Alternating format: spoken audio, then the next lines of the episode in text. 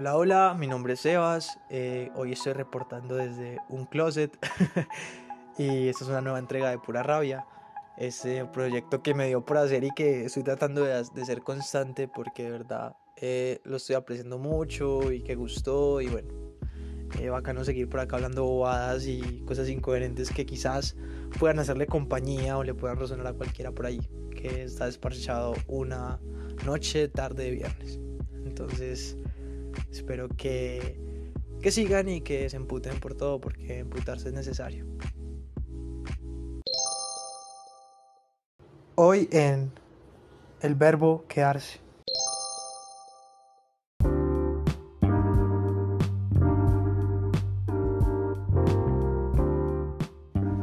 Bueno, antes de empezar, pues creo que es importante como que, hablemos del episodio pasado, que hubo gente que me escribió sus opiniones y sus cosas, y hay que hacer una claridad en frente a lo que es estética, pues que yo hablé como de estética de una forma muy, muy abierta y muy bacana, pero realmente eh, la estética corresponde a unos lineamientos de poder y, y a una clase social, y a una historia y un peso sociocultural muy grande. Entonces, como que es importante saber que todo ser humano es un sujeto y como el nombre lo dice, sujeto, estamos sujetos siempre a un contexto y a un medio que lastimosamente nos limita. Eso de poder encontrar nuestro yo diferenciador y nuestra cosa interna que nos hace diferentes a los otros pasa, pero es complicado. O sea, no todos vivimos ese proceso y bueno, pues ahí vamos. En todo caso, yo espero que de verdad disfruten mucho la música, el arte, la literatura, todo, todo, todo, todo, sin importar lo que diga el otro. Como que, ay, no leo tal libro porque dicen que es maluco, ay, esto es muy de niñas o esto es muy superficial. No, nada de eso. Póngase las pilas y, y coja lo que quiera hacer suyo. O sea, si usted le dio la gana de ver una película china, pues porque es muy rara, véala porque le llamó la atención, no para decir, uy, soy súper intelectual porque me ve una película china. No, disfrutemos el arte, que para eso está. Creo que entregamos, el artista y, el espectador entrega algo muy íntimo en ese juego. Entonces hay que sacarle mucho jugo.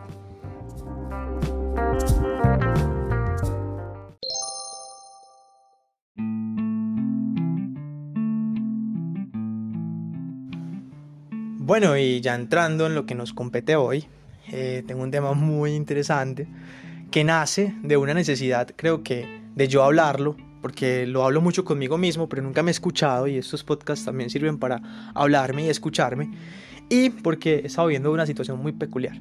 Un amigo está cruzando una tusa, o está a punto de cruzar una tusa, porque creo que su relación todavía no acaba, que lo ha hecho sufrir mucho y que lo ha hecho decir cosas que me han resonado y que me han dejado como procesando, eh, pucha, el amor es una vaina muy concreta.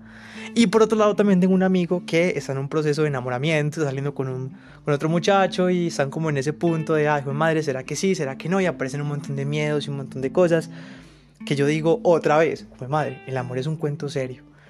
Y aunque eso suene como algo muy obvio, creo que eh, todos vivimos el amor de muchas maneras y es muy bonito eso, pero eh, hay unas cosas que el corazón nos exige. Y qué bueno mirar qué son esas cosas y aquí sacarlos un poquito la rabia porque eh, no hay nada que impute más que un amor de esos intensos, verdaderos, falsos, lo que sea. Todo imputa, todo lo que tenga que con amor imputa.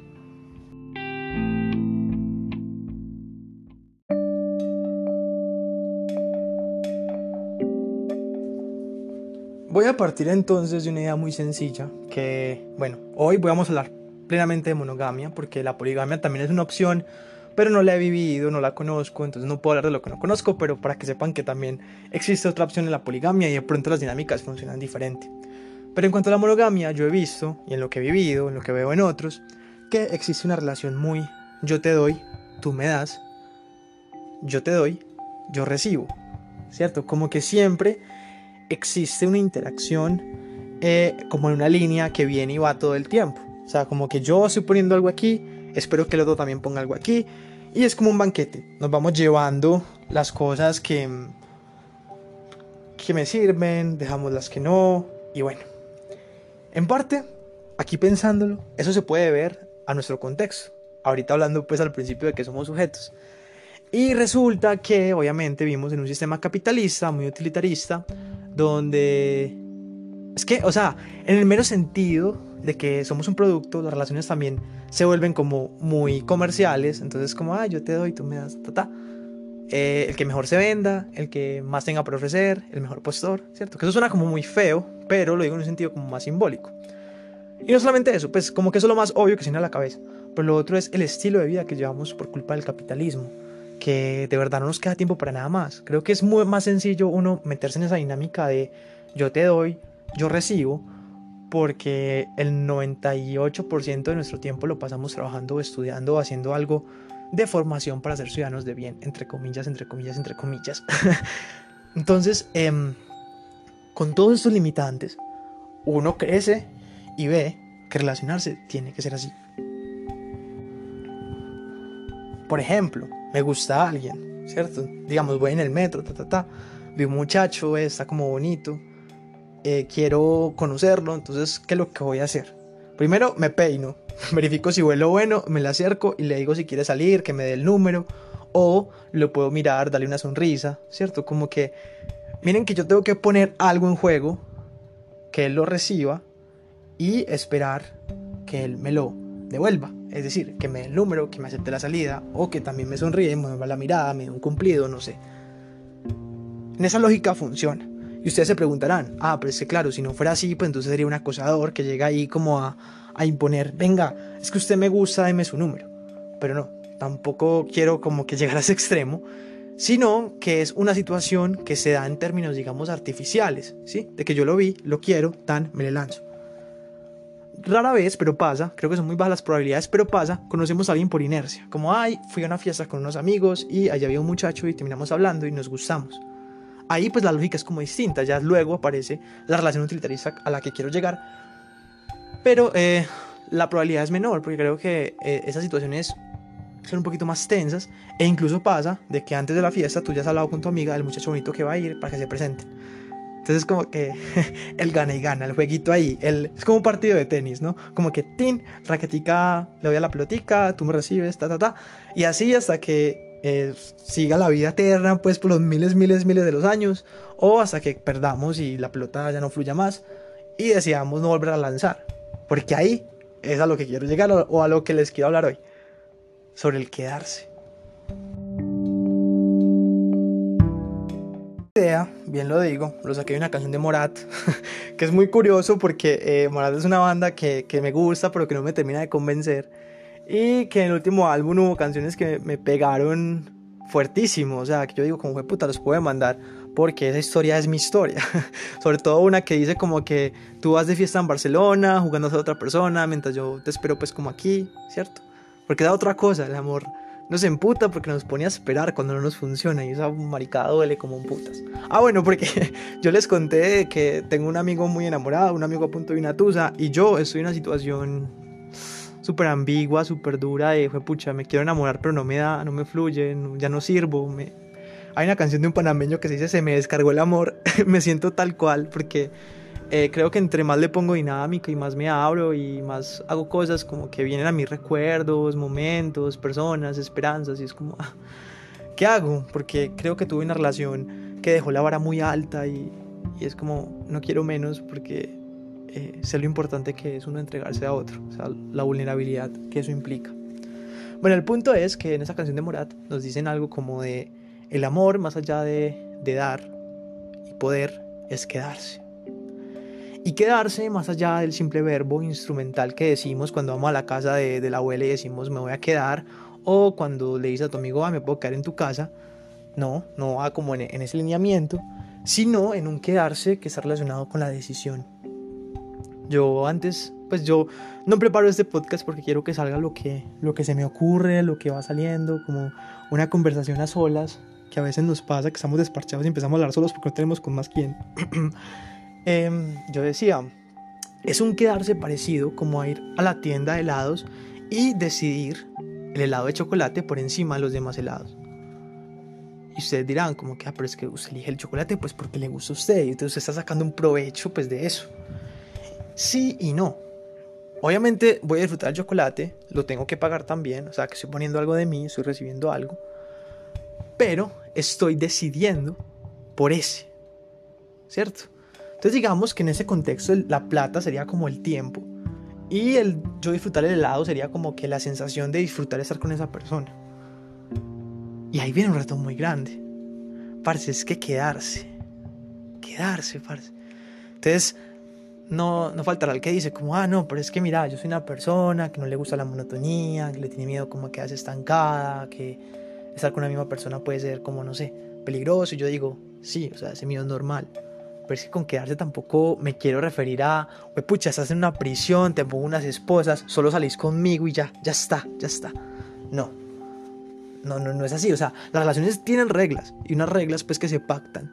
Pero eso no puede pasar a ser como un, un discurso o un lema ahí como fue pucha, fírmeme aquí, que si no fue madre, eso no va a funcionar.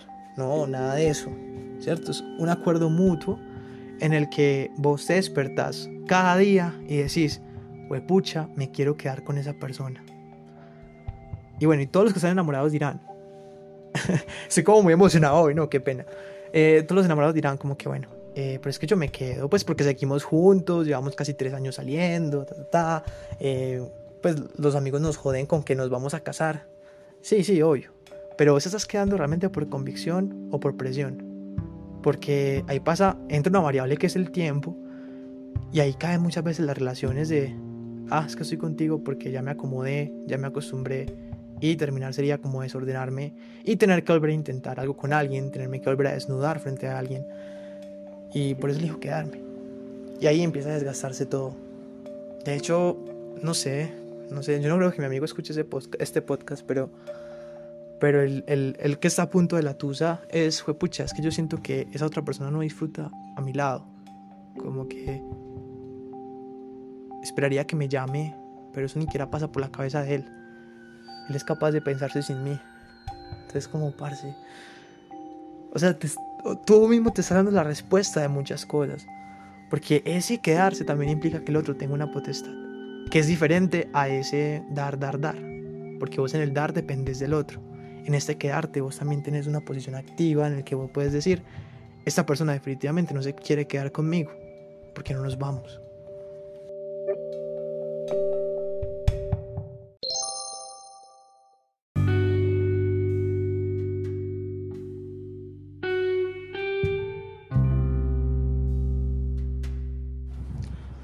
Y aquí también citando a mi otro amigo que está a punto de, que es la otra cara de la moneda, que está a punto de emprender una posible relación, él dice, pucha, es que somos muy distintos, no lo entiendo, no sé cómo reclamarle y decirle las cosas que no me gustan, porque pues siento susto de que pueda pasar X o Y cosa.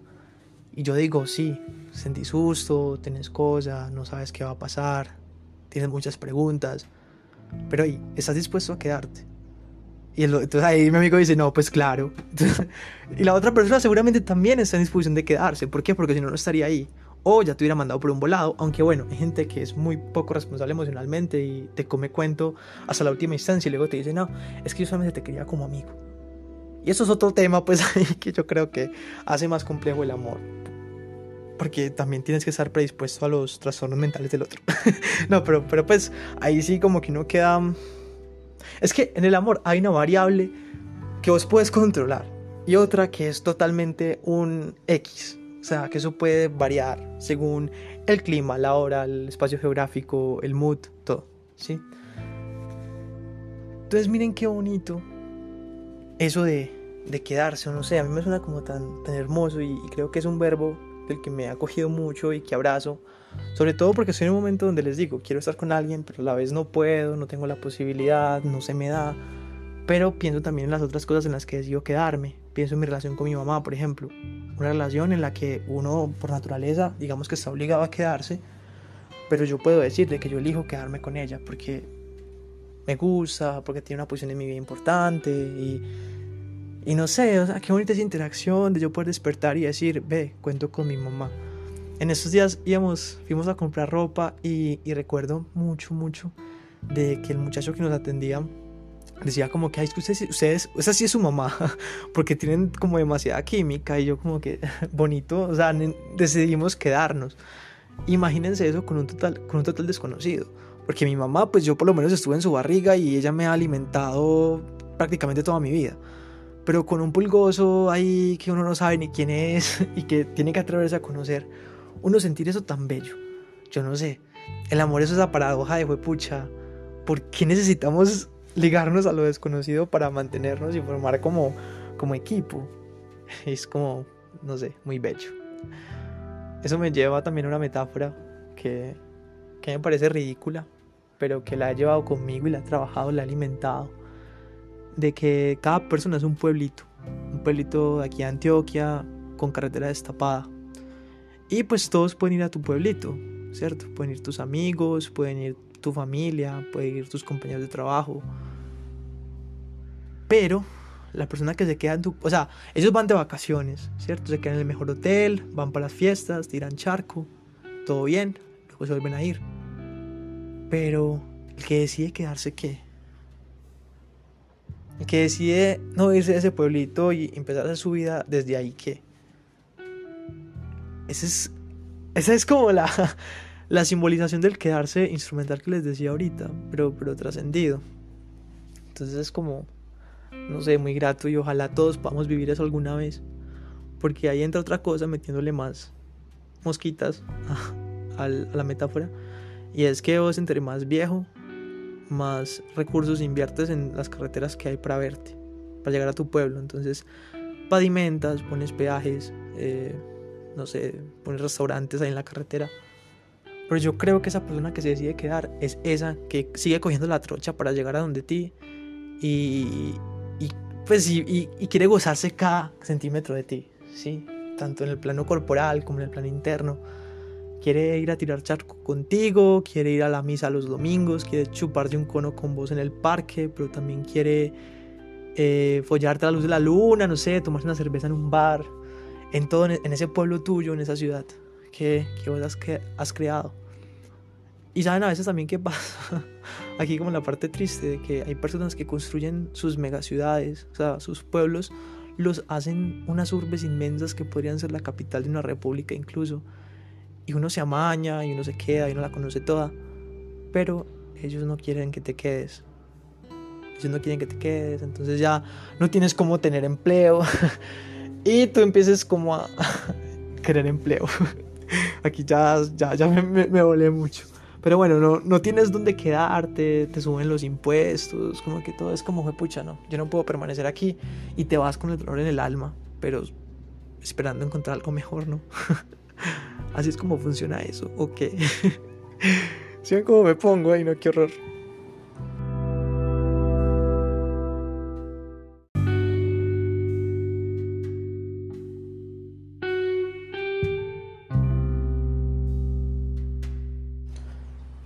Entonces, pille pues que ahora en adelante es importante que usted se haga la pregunta, usted mi querido oyente, de en qué lugares estás decidiéndote quedar.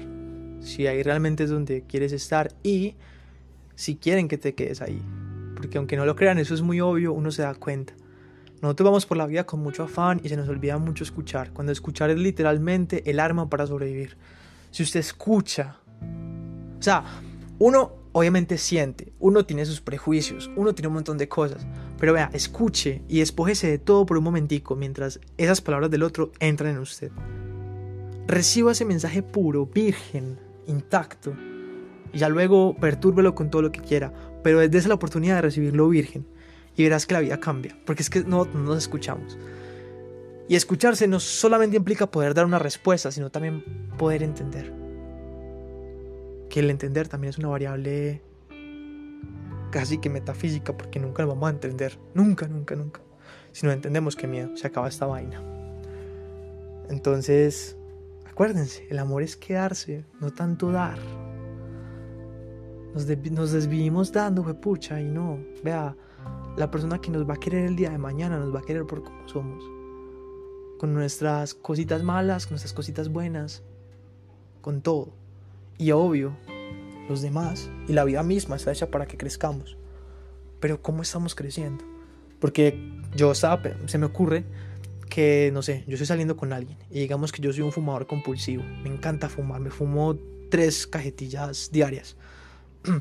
Y mi pareja está preocupada por eso. Porque estoy fumando mucho y sabe lo que puede pasar a futuro. Digamos que mi pareja es médico, ¿cierto? Aquí, divagando. Eh, ella me puede decir, si vos no dejas, si no dejas de fumar, pues te dejo. Y eso sería muy triste, porque de cierta forma está renunciando a una parte de mí, ¿cierto? Como que me quiere alterar para poder permanecer en su pueblito. Me está exigiendo. Se vuelve a poner esa relación dar, dar, dar de manera muy intrusiva y muy potente. Pero ¿qué tal si él simplemente me acompaña y me dice, ven, eh, estás fumando mucho, amor, ¿por qué no piensas en esto? Mira lo que le pasó a tal persona, me preocupa que estés fumando tanto. Miren que eso no es la fuerza de convencimiento. No es como, ay, le voy a tirar ahí como la indirectica a ver si lo convenzo, si lo cambio o no. Esa, esa, esa huevonada es amor. Porque ahí, cuando yo tengo la oportunidad de escuchar, digo, puta, este man me quiere y quiere que yo esté bien y que me cuide y que todo. Entonces, no sé, es muy bonito y es muy grato eso. Que difícilmente logramos construir porque estamos muy cegados con eso de, yo quiero algo para mí, yo quiero que tú me des algo. pues muchos estos temas son como muy densos, queda uno como todo conmovido y más cuando uno está hablando solo. Porque estoy hablando con alguien como que me, me iría debatiendo, me iría contando historias, pero como estoy hablando solo es, es extraño. Y me gusta hablar de esto cuando, cuando he estado muy enamorado, que creo que la vida en eso ha sido muy justa conmigo, que me ha topado personas maravillosas a las que le he entregado mi corazón y que he llamado mis parejas. Eh, a mí me gusta hablar de estos temas, las conversaciones tontas y estúpidas que, que yo siempre estaba dispuestos a, a escuchar y, y, era súper lindo porque me dan el tiempo para expresarme y para, para escuchar todo lo que sentía. Y valoren también mucho eso, aparte de quedarse, pues, eh, que alguien te escuche, me puta, qué rico, qué erótico, que me emputa, me emputa.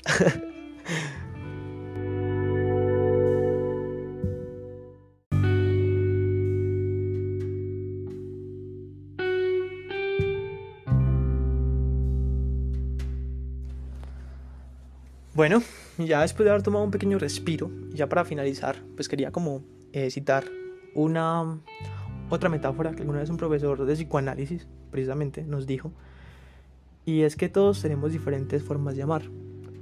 Hay unos que preferimos dar chocolates, otros que prefieren dar rosas. ¿Qué pasa entonces? Si yo solo soy capaz de dar chocolates, la idea es que yo siga dando chocolates siempre a esa otra persona, que a pesar de que espera rosas, pues se pone contenta con mis chocolates, porque yo, de vez en cuando, me doy la oportunidad de darle también rosas. Pero yo no dejo de darle chocolates a darle rosas solo porque sí, porque la quiero a mi lado. No, yo le sigo dando chocolates, pero la escucho y de vez en cuando le doy una rosa. Sé que puede ser confuso, soy muy malo para las historias, y más cuando me conmueven tanto, porque yo estoy casi que llorando aquí de la emoción. eh, pero así funciona, así es el amor y qué lindo que lo puedan pensar así un poquito. Y bueno, eso es mucha cháchara. Eh, de todas formas, les cuento que el amor nunca nos va a dejar de imputar. Siempre nos va a sacar rabia, siempre nos va a hacer llorar, siempre nos va a hacer reír, siempre nos va a hacer dar sueño. Todo, todo, todas las emociones se juntan ahí. Y son relaciones que como la amistad son muy importantes. Porque miren que la amistad y la pareja uno tiene la oportunidad de elegirlas y de construirlas y de vincularse y de alimentarlas. Entonces, ¿en dónde te quieres quedar? Donde te quedas estás emputando. Pero bueno, ojalá siempre prefiramos amar. Porque les voy a dejar aquí una pregunta para que la piensen. A mí me impresiona mucho, esto lo hablábamos en una clase, en una lectiva de cine que, que tomé, yo que soy tan malo para el cine, pero que me ha marcado mucho porque es un profesor muy teso y que le gusta hablar de todo. Él decía, como que a mí me impresiona, de que las novelas, antes de empezar, digan, contiene escenas de sexo y de violencia. Pues puta, ¿por qué relacionamos la violencia y el sexo? Como si fuera la misma cosa. ¿Ustedes no creen que el sexo es algo muy bueno? Pues literal el sexo es el amor entre dos personas. O bueno, ni siquiera el amor. Eh, porque pueden que haya personas que cojan sin ser nada. Pero son dos personas que deciden vulnerar, vulnerarse, mostrarse desnudas ante un otro con el fin de darse placer. Y compiten en equipo, o trabajan en equipo, perdón, para darse placer. ¿Y eso porque es tan malo? Si a fin de cuentas muestra es eso, la unión, la solidaridad. Entonces el sexo y la violencia son cosas superpuestas y las metemos en la misma bolsa. Y censuramos el sexo en las novelas, en las películas, en todo. ¿Por qué nos da tanto miedo hablar del amor? Si el amor llegas a eso, obviamente no todo es sexo en la vida, yo sé, pero, pero es cuestionable, es cuestionable porque nos cuesta tanto ver personas amándose o porque le ponemos peros al, al homosexual, le ponemos peros al que ama distinto, al de la poligamia. Yo no entiendo. Yo no entiendo porque al fin de cuentas todo tiene la misma fórmula y es el amor. Entonces, yo por lo menos me voy a seguir emputando con, con mucho amor y me voy a seguir emputando por el amor. Y bueno, voy a seguir haciendo estos podcasts de, de pura rabia. Aquí hablando solo y, y conmoviéndome y pegándome pequeñas lloraditas en un closet.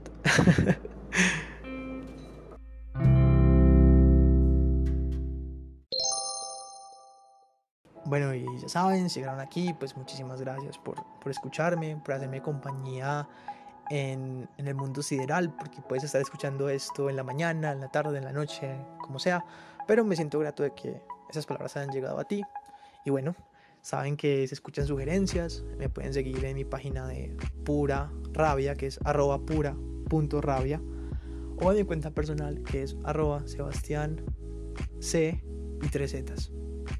Chévere, pues como la otra vez que hubo personas que me comentaron su opinión y conversamos un rato sobre eso y bueno. Hasta la próxima y acuérdense, pura rabia, a emputarse por amor.